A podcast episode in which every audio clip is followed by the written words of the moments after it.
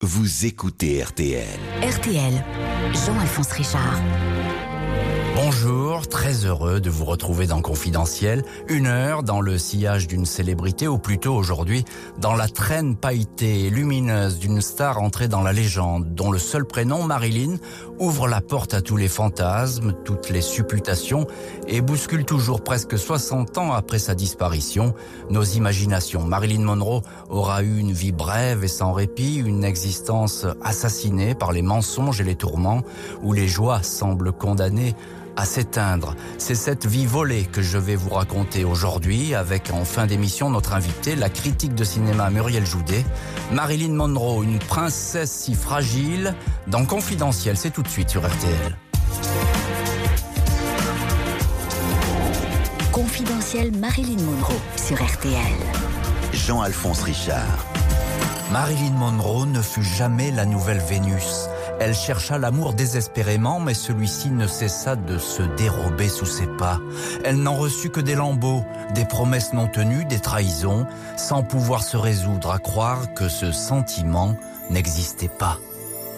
Norma Jean Mortenson selon l'état civil ou Norma Jean Baker selon son extrait de baptême est née au Los Angeles County Hospital le 1er juin 1926. Sa mère s'appelle Gladys Monroe, mais elle ne connaîtra jamais son vrai père. Le nom qu'elle porte, Mortenson, est celui d'Edward Mortenson, brièvement marié à sa mère et divorcé. Marilyn serait le fruit de la liaison de sa mère, employée dans un laboratoire de développement de films, avec son patron, un certain Charles Stanley Gifford.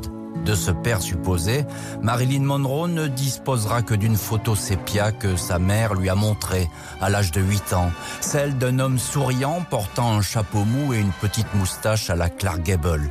Un homme qui serait mort dans un accident de voiture. Je n'ai jamais cru à cet accident, confiera Marilyn, qui retrouvera dix ans plus tard Charles Stanley Gifford. Quand elle l'appellera au téléphone, celui-ci lui raccrochera au nez.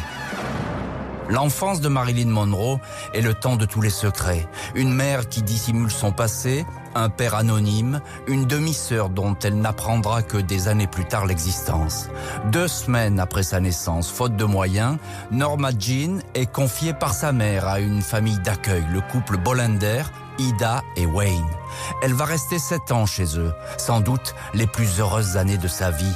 Elle grandit au milieu d'autres enfants dans une maison entourée de vergers, dans la petite ville d'Hawthorne, près de Los Angeles. Sa mère, qui vient la voir les week-ends, va apparaître toujours plus instable et fragile psychologiquement au fil des années.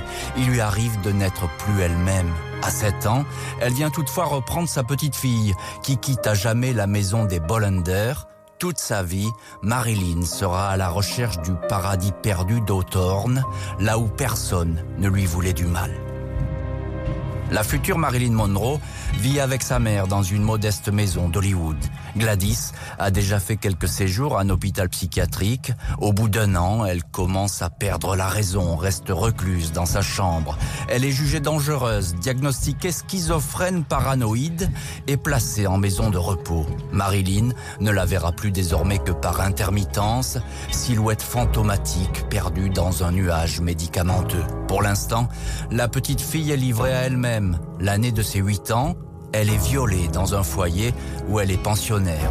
Elle ne donnera jamais le vrai nom de son violeur, l'appelant Monsieur Kimmel et le présentant comme un Anglais qui avait l'âge d'être son père. Marilyn racontera bien plus tard qu'une porte s'était ce jour-là refermée sur elle. Dans un journal intime retrouvé peu après sa mort, l'actrice écrit cet appel à l'aide au sujet de son viol. Non, je ne serai pas punie pour ça, non, je ne serai ni menacée ni privée d'amour ou jetée dans les flammes de l'enfer pour ça. Marilyn Monroe est désormais une pupille de l'État de Californie. La voilà ballottée entre sa tutrice, Grace Goddard, une lointaine tante et deux orphelinats. C'est une élève médiocre qui a du mal à être ponctuelle et attentive. Il n'y a qu'en écriture, en lecture et en poésie qu'elle excelle. Pour cette fille qui étouffe en pension, chaque sortie au cinéma est une bouffée d'oxygène. À 14 ans, elle écrit « Je n'aimais pas le monde dans lequel je vivais, c'était sinistre. Mais j'adorais raconter des histoires. Quand on m'a dit que cela s'appelait jouer la comédie, j'ai répondu que c'est ça que je voulais faire, actrice. » Marilyn Monroe a 16 ans quand sa tutrice quitte la Californie. Avant de partir, celle-ci trouve un stratagème pour que l'adolescente ne passe pas deux années supplémentaires à l'orphelinat. Conclure un mariage arrangé.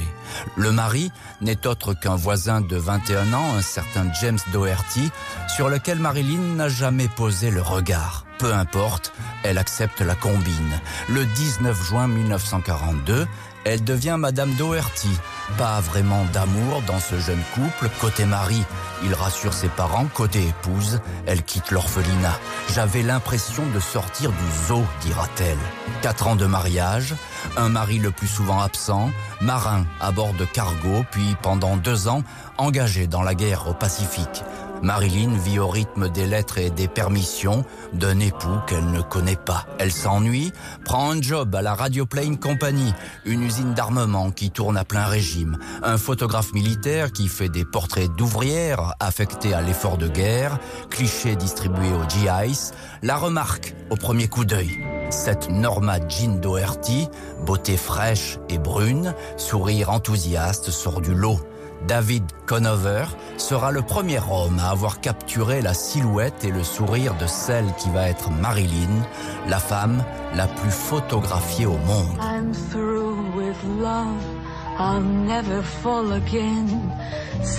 Même si elle ne s'appelle pas encore Marilyn Monroe, les premières photos attirent immédiatement l'attention. Elle pose vite en maillot de bain et même totalement nue pour un calendrier destiné aux soldats. Celui-ci restera dix ans dans le tiroir d'un imprimeur. Le patron de Playboy, Hugh Hefner, le rachètera en 1953. 500 dollars seulement pour lancer son magazine alors que Marilyn triomphe dans Les hommes préfèrent les blondes. James Doherty voit d'un mauvais œil la carrière de mannequin de son épouse. Elle lui promet qu'elle arrêtera quand il rentrera, mais elle ne l'attend pas. Elle file à Las Vegas, où elle demande le divorce. Bill Purcell, un étudiant qui sera un jour homme d'affaires, et son premier amant, attentif et discret, Purcell, dira avoir été séduit par cette apparition en short blanc et chemise blanche, ses yeux bruns passant au bleu. Il restera l'ami éternel de Marilyn, le seul à qui elle téléphonera quand le cafard l'étouffera à Hollywood. À Las Vegas ou à Los Angeles, cette Norma Jean qui ne fume pas et ne boit pas, se maquille très peu et dit oui sans réfléchir à tous les photographes, devient un modèle réputé. Hollywood la repère, elle est donc invitée à faire un essai dans les studios de la Century Fox, plutôt concluant, même s'il faut absolument qu'elle change de nom. Celui qu'elle porte n'est pas assez glamour. Elle s'appellera donc Marilyn Miller, ce qui ne lui convient pas. Comme elle est fan de la star Jean Harlow, elle propose donc à la place Jean Monroe, le nom de jeune fille de sa mère. Le studio tranche, ce sera Marilyn Monroe.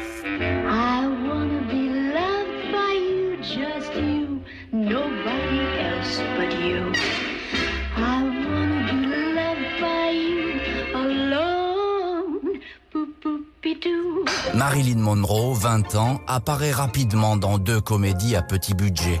Mais la Fox hésite. Marilyn a beau être accro aux cours de théâtre du studio et rêver à des rôles dramatiques, elle ne convainc pas. Trop fragile, trop effarouchée, trop intimidée pour être une bonne actrice. La Fox ne renouvelle pas son contrat. La Columbia lui donne aussitôt une deuxième chance, mais il va falloir qu'elle se fasse teindre en blonde. L'un des agents qui fait la pluie et le beau temps à Hollywood, Johnny Hyde, la prend sous son aile. Il a plus de 30 ans qu'elle, en fait sa maîtresse, s'entiche de la starlette, songe à divorcer pour l'épouser, mais succombe d'une crise cardiaque après deux ans de liaison. Marilyn perd alors le protecteur qui lui ouvrait toutes les portes. Commence pour elle une course effrénée au casting, abonnée à des comédies dans lesquelles elle joue la fille sexy de service, toujours prête à poser en petite tenue ses photos publiées dans la revue des troupes américaines font sensation. Marilyn crée même le scandale quand un journal découvre que sa mère, qu'elle disait morte, est en fait bien vivante, pensionnaire d'un asile psychiatrique. Sexe et mensonge, cette Marilyn cacherait-elle le diable derrière son visage d'ange blond? L'Amérique a un faible pour cette Marilyn Monroe qui n'a pas froid aux yeux, prend tous les risques. Sur les plateaux, elle passe pour une fille impossible qui n'en fait qu'à sa tête. Elle est souvent en retard, oublie son texte, se moque des obligations imposées par les studios, boit, fume et aime sortir. Marilyn est belle, fantasque, imprévisible. Les GI sont sa photo au-dessus de leur lit et son visage est peint sur les bombes embarquées dans les B-50. Elle se moque de tous ces hommes qui lui tournent autour et ne voit en elle qu'une proie désirable. Elle multiplie les aventures de quelques jours ou quelques semaines avec le réalisateur Elia Kazan, les acteurs Nicolas Ré ou Yul Brynner. Personne ne se doute que les hommes, au fond, la répugnent. Personne ne se doute non plus qu'en dépit des apparences, Marilyn tremble comme une feuille, sûre de rien, une perpétuelle anxieuse, une insomniaque qui prend des somnifères, enchaîne avec des amphétamines. Dans les quatre années qui viennent, elle sera addicte et ne pourra plus se passer de ces cocktails toxiques. If you listen, you can hear it come. Wailery.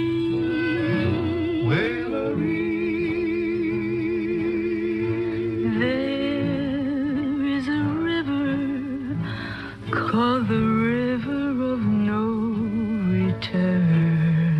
Le 14 janvier 1954, Marilyn Monroe se remarie au City Hall de San Francisco à un homme pour le moment plus célèbre qu'elle, le champion de baseball fraîchement retraité Joe DiMaggio.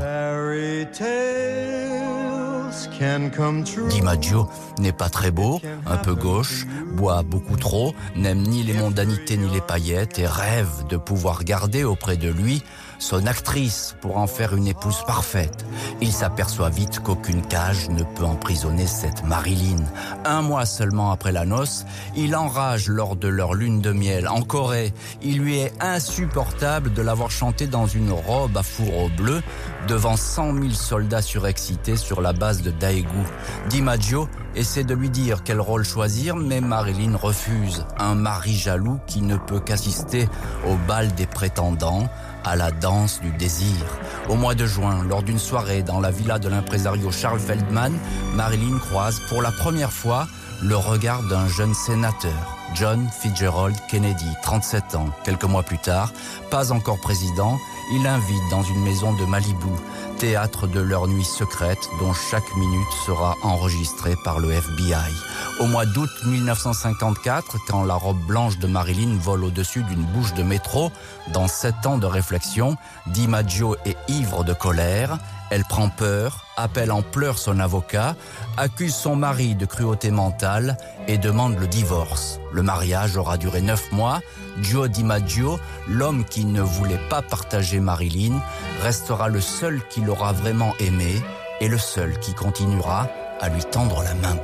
Marilyn Monroe fait tourner les têtes, mais elle se lasse de son rôle de poupée parfaite. Elle pressent que cette image va finir par l'étouffer, même si un film, Niagara, lui a permis d'échapper à son rôle de ravissante idiote. Sans prévenir, elle claque la porte d'Hollywood et va s'installer à New York, avec la ferme volonté de devenir une actrice digne de ce nom, quitte pour cela à repartir à zéro. Elle prend des cours chez Lee Strasberg à l'acteur studio, étudiante qui, comme les autres, attend son tour dans un couloir. Strasberg veut des acteurs qui racontent leur propre vie.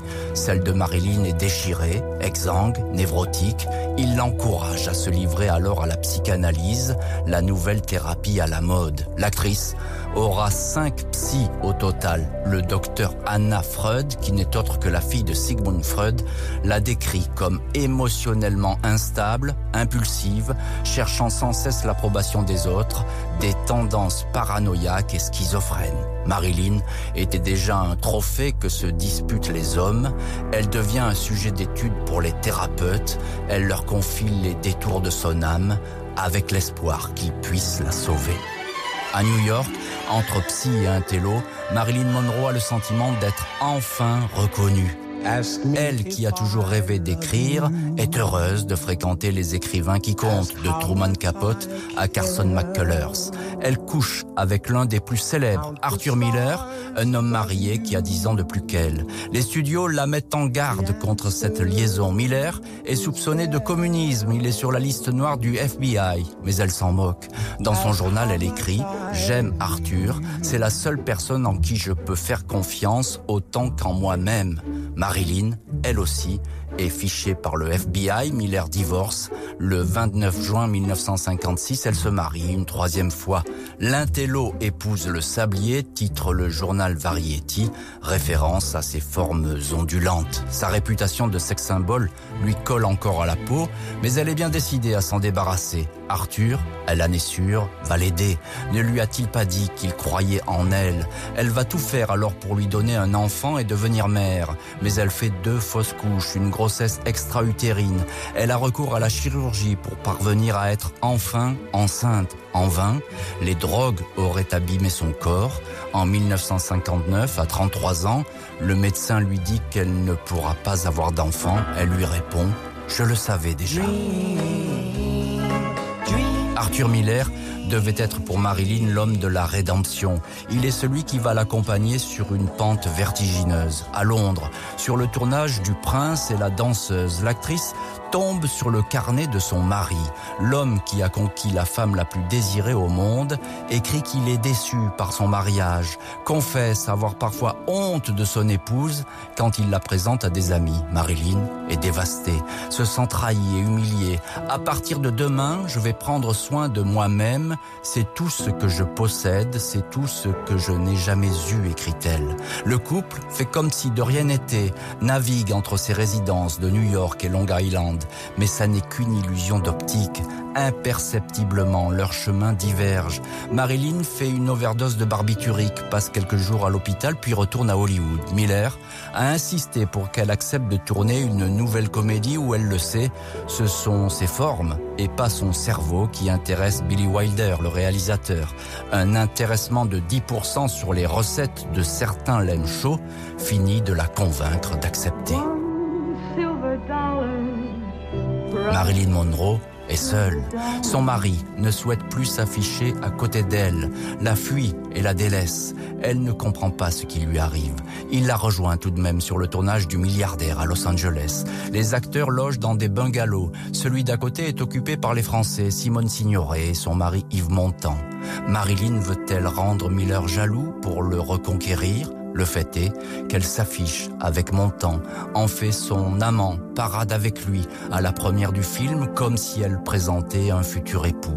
Elle ne parviendra qu'avec ses Simone Signoret qui déclare « Si on dit que Marilyn s'intéresse à mon mari, c'est qu'elle a bon goût. » Arthur Miller, lui, se montrera totalement indifférent dans les bras d'une maîtresse, Inge Morat, qui deviendra sa femme. Le couple est alors à bout de souffle.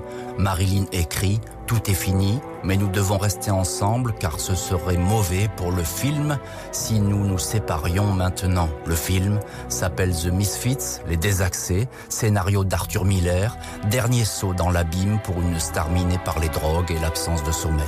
Elle est malade, le tournage s'arrête une semaine pour une cure de sevrage dans un hôpital. Son partenaire, Clark Gable, va mourir après le tournage. On accusera Marilyn de l'avoir épuisée avec ses retards, ses caprices et ses addictions.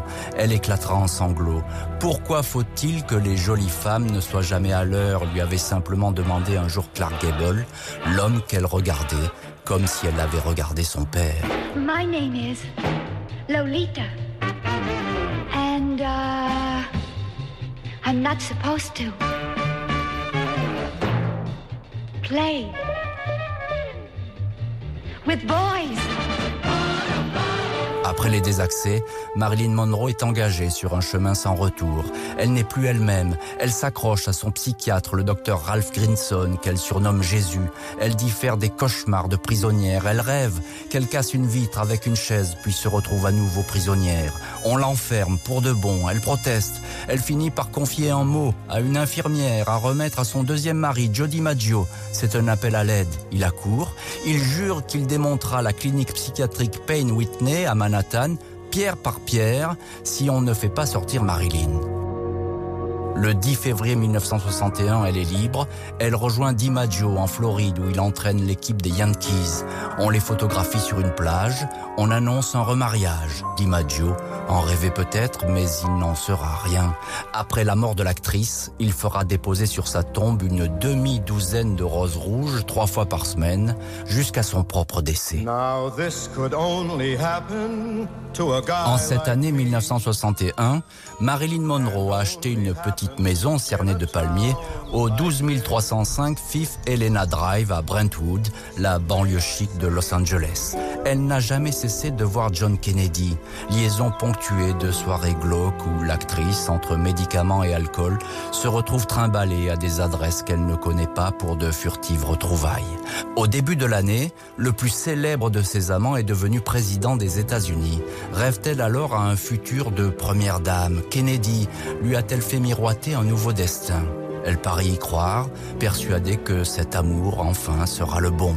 Le 19 mai, elle apparaît sur la scène du Madison Square Garden, invitée à chanter pour l'anniversaire du président. On pourrait la croire nue dans sa robe. L'épouse de JFK, Jackie Kennedy, prévenue de cette exhibition, a préféré rester dans la propriété familiale de Glen Ora. Jamais déclaration d'amour n'aura été aussi évocatrice, désemparée et dangereuse. En regardant ces images, Jackie dira La vie est trop courte pour se soucier de Marilyn. Le président ne rappellera jamais la star.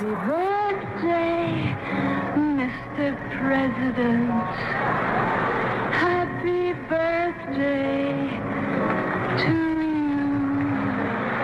Un plus de deux mois après la soirée d'anniversaire, le 5 août 1962, Marilyn Monroe, 36 ans, est retrouvée morte à 3h50 du matin par son médecin, le docteur Engelberg. Nue, sur le ventre, dans son lit, une main sur le téléphone, la table de nuit encombrée de flacons de barbiturique. Un suicide Possible.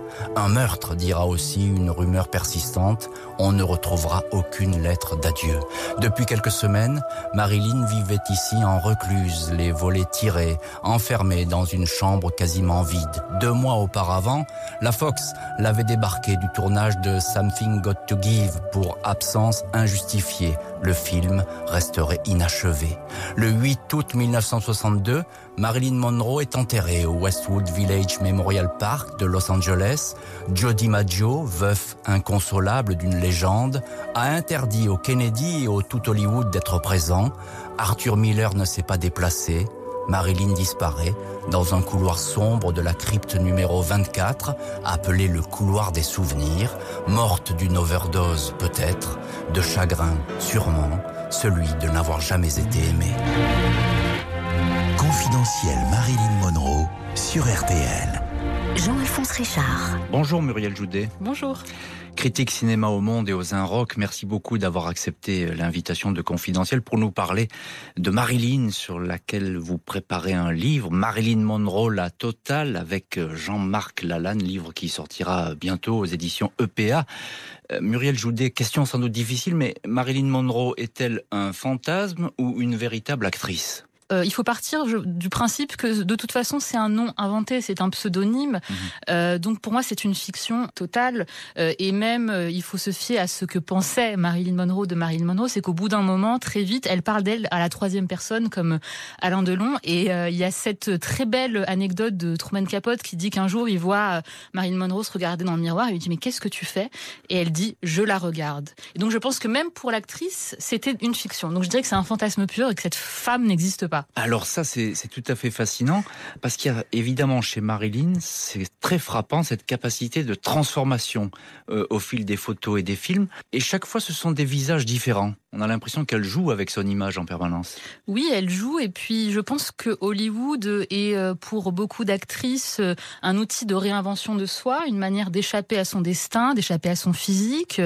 Euh, donc Marilyn Monroe a changé physiquement, elle a fait de la chirurgie esthétique, on lui a un peu imposé, elle a changé de nom et donc elle elle elle se réinvente et par les films. Mais je pense que moi c'est un peu ma, ma grande théorie sur Marilyn Monroe, c'est que le cinéma l'a complètement sous-investi, l'a mmh.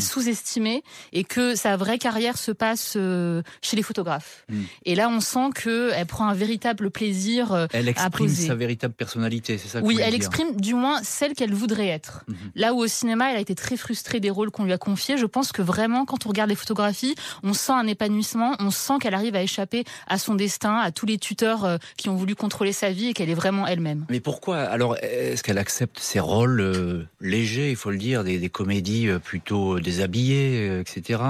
Euh, Alors, elle aime la nudité, mais pour elle, la nudité est quelque chose d'innocent. Il n'y a pas du tout cette dimension de, de culpabilité euh, autour de la sexualité. C'est d'ailleurs ce qu'on va lui reprocher. Et elle les accepte parce qu'elle estime que finalement, plus elle fera de petits rôles, c'est toujours comme ça à Hollywood, on accepte des petits rôles, et puis au bout d'un moment, il y a un grand rôle. Mais sinon, elle était complètement cadenassée par la Fox, avec qui elle était sous contrat, et elle était bien obligée d'accepter ces rôles qui étaient très souvent, les films étaient souvent réalisés par des grands auteurs, mais elle était dans l'attente de mm. ce grand rôle. Alors elle a fait des grands films, des films où elle a vraiment des, euh, des personnages à la hauteur de ce qu'elle peut donner, mais euh, j'imagine qu'elle se disait que le grand rôle finirait bien euh, par arriver, mais je pense qu'il y a quand même un sentiment de frustration quand on voit sa filmographie, même s'il y a quand même des, des, rôles éblouissants.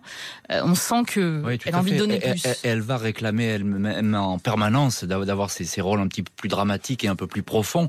Alors j'ai raconté dans, dans ce confidentiel l'un des fils rouges de sa vie, on peut pas l'éviter c'est l'amour. Euh, l'amour, c'est le grand absent de la vie de, Marilyn. Oui, bien sûr. Après, là, il faut peut-être devenir un peu euh, psychanalytique euh, parce que elle a eu une enfance très compliquée. c'est une, elle n'a pas connu son père, elle n'a pas été éduquée par sa mère. Elle est passée de famille d'accueil en orphelinat et ça, ça l'a vraiment marqué. C'est un manque affectif donc qui marque son enfance et qui va évidemment se, perpétuer tout au long de sa vie parce qu'elle va jamais être satisfaite par ses trois Et c'est vrai que les, très souvent, je pense que ces maris, comme les gens qui ont voulu s'occuper d'elle, comme ces thérapeutes, mm. euh, ont, profité de ce manque affectif. Ils sont intéressés finalement. Oui, très souvent, on a quand on lit des trucs sur Marine, on voit que tout le monde parle de ce regard de fille perdue, d'orpheline. Et alors, les gens veulent l'aider, veulent euh, l'aider à se construire, à devenir meilleure actrice, mais ils finissent par profiter d'elle. Et c'est vrai qu'elle a toujours souffert euh, de ça, c'est qu'elle a fait confiance à beaucoup de gens qui très souvent n'ont pas été des outils émancipateurs et ont plutôt eu tendance à l'écraser. Notamment Arthur Miller, faut le oui, dire. moi j'ai pas une très bonne euh, impression d'Arthur Miller qui euh, y a vu une sorte de muse. Elle, elle y voyait le grand écrivain euh, de gauche qui allait lui écrire des grands rôles et en fait il a profité de son argent. Il lui a écrit le rôle pour elle de The Misfits qui est très inspiré de sa propre vie alors qu'elle était à un moment de sa vie où elle voulait échapper à tout ce qu'elle a été à l'époque, c'est-à-dire cette femme blessée, en manque affectif, complètement qui erre dans sa propre vie et, c'est exactement le rôle qu'il donne dans The Misfits et elle n'a pas supporté ça. Elle replonge à ce moment-là. Hein, elle, est, sous emprise presque. Hein, elle ne sait pas comment elle va s'en sortir. Et puis après, évidemment, dans ce jeu euh, secret et, pervers, euh, il va y avoir euh, JFK, qui est déjà là d'ailleurs à, cette époque, mais qui est aussi un des fils rouges de la vie de, de Marilyn. Est-ce qu'elle a mis les pieds avec cette famille Kennedy et Marilyn dans un monde où elle ne devait pas mettre les pieds justement? Alors c'est très compliqué. Euh, moi, je m'en tiens à la biographie de Donald Spoto, qui est un grand biographe américain et qui, voilà, mm. et qui met ça un peu à plat et qui dit, il faut, il y a autour de les JFK et Marilyn, c'est très simple.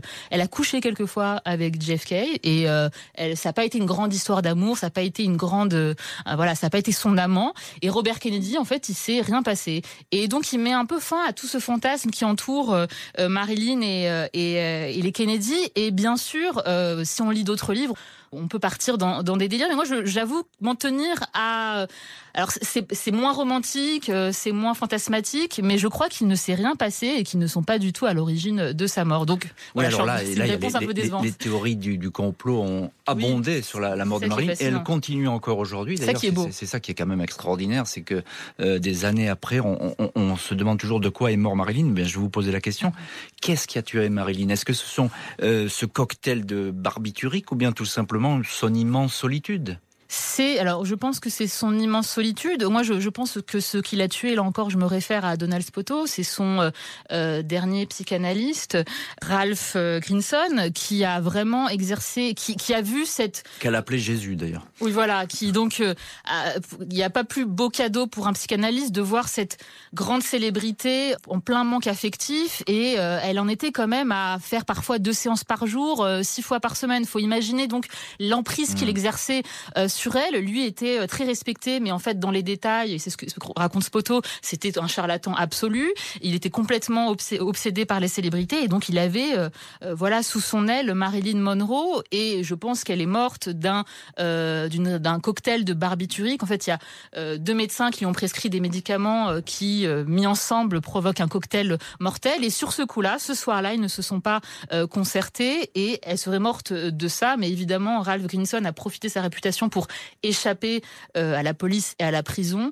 Euh, mais je, je, pense que donc on pourrait dire qu'elle est, elle est née de sa grande, elle, est morte plutôt de sa de, de, sa profonde naïveté, de sa profonde la confiance qu'elle mettait en des gens qui, mmh. qui ne méritaient pas euh, sa confiance. Mais moi, je, je pense que, que c'est ce psychanalyste qui, qui, qui l'a tué. Ça me semble. Alors ça met fin à beaucoup de, de, de belles théories, de beaux complots, euh, comme quoi Marilyn euh, aurait été tuée parce qu'elle savait des choses sur les ovnis. Il y a des théories très. Oui, on entend tout évidemment. Et sur les Kennedy, évidemment, euh, le carnet secret qui aurait disparu. Enfin, il y a beaucoup de choses qui voilà, ont été et je pense que toutes ces théories viennent du fait qu'il y a eu un flou autour de sa mort qui n'a jamais vraiment été rétabli. Et donc, ça, ça comme souvent, hein, quand il n'y a pas de, de vérité euh, très, euh, très claire, les gens peuvent se permettre de mm. délirer. C'est ce qui est beau aussi dans le dessin de Marilyn. Alors, sans cette mort, Muriel Joudet, évidemment, cette mort très jeune, sans doute le mythe aujourd'hui ne serait pas le même de, de, de Marilyn.